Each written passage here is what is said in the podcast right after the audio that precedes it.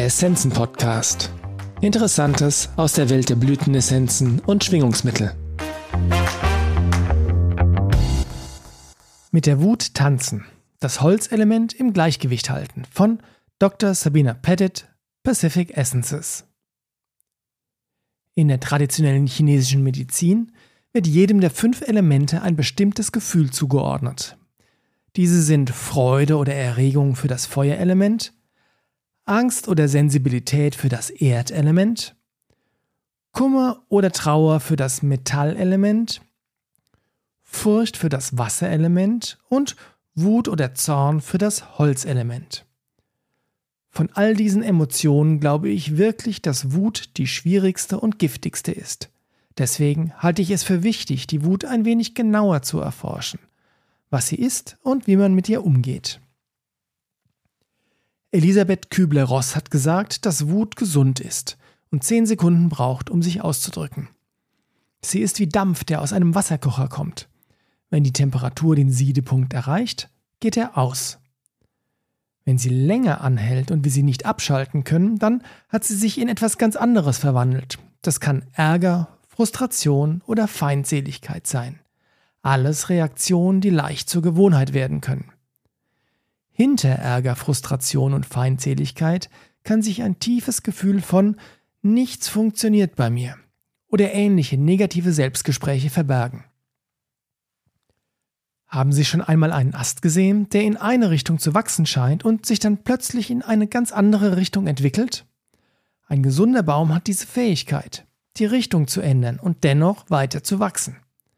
Wenn er auf ein Hindernis wie den Ast eines anderen Baumes stößt, setzt er die angeborene Intelligenz des Zwecks und des Überlebens ein und der Ast findet einen Weg, weiterzuwachsen. Buddha sagte, du wirst nicht für deinen Zorn bestraft, du wirst durch deinen Zorn bestraft. Er sagte auch, an der Wut festzuhalten ist, als ob man eine heiße Kohle mit der Absicht nimmt, sie auf jemand anderen zu werfen. Man wird dabei selbst verbrannt. Ein anderer, unbekannter weiser Mann wurde gefragt, was Zorn sei, und er antwortete, es ist eine Strafe, die wir uns selbst auferlegen für den Fehler eines anderen. Menschen, die die Fähigkeit haben, Energiefelder zu sehen, können all die feurige Röte und Verwirrung in der Aura von jemandem sehen, der gerade wütend ist. Und natürlich gibt es physiologisch gesehen einen Anstieg der Herzfrequenz, des Adrenalinspiegels und der Cortisolproduktion alles Risikofaktoren für ernsthafte körperliche Beschwerden. Wir schaden nicht nur uns selbst, wenn wir jeden Tag wütend aus dem Bett springen. Wir können auch die Menschen, die wir lieben, zutiefst verletzen. Es war einmal ein kleines Kind, das war sehr aufbrausend. Sein Vater gab ihm einen Beutel mit Nägeln und sagte, er solle jedes Mal, wenn er die Beherrschung verliere, einen Nagel in den Zaun schlagen. Am ersten Tag schlug der Junge 37 Nägel in den Zaun.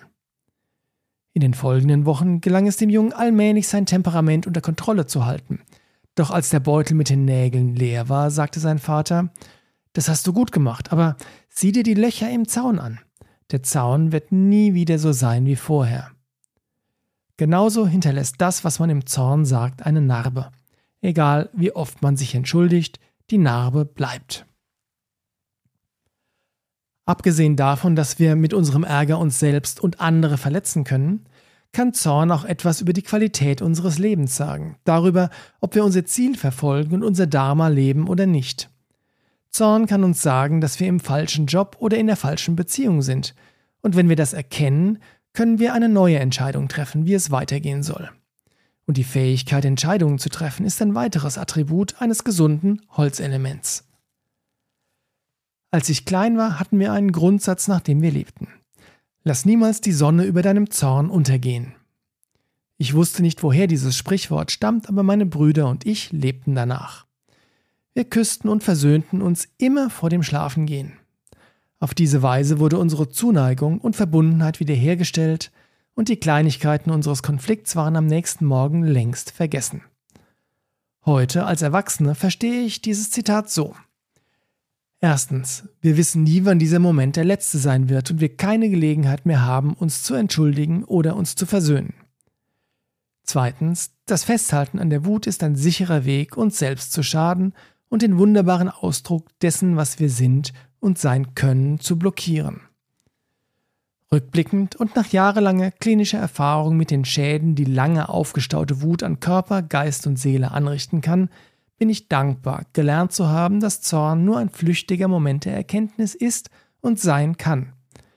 Denn er zeigt mir, dass ich vom Weg abgekommen bin und dass nur ich selbst mich wieder auf den Weg bringen kann, indem ich neue Entscheidungen treffe. Segensgrüße, Sabina Pettit.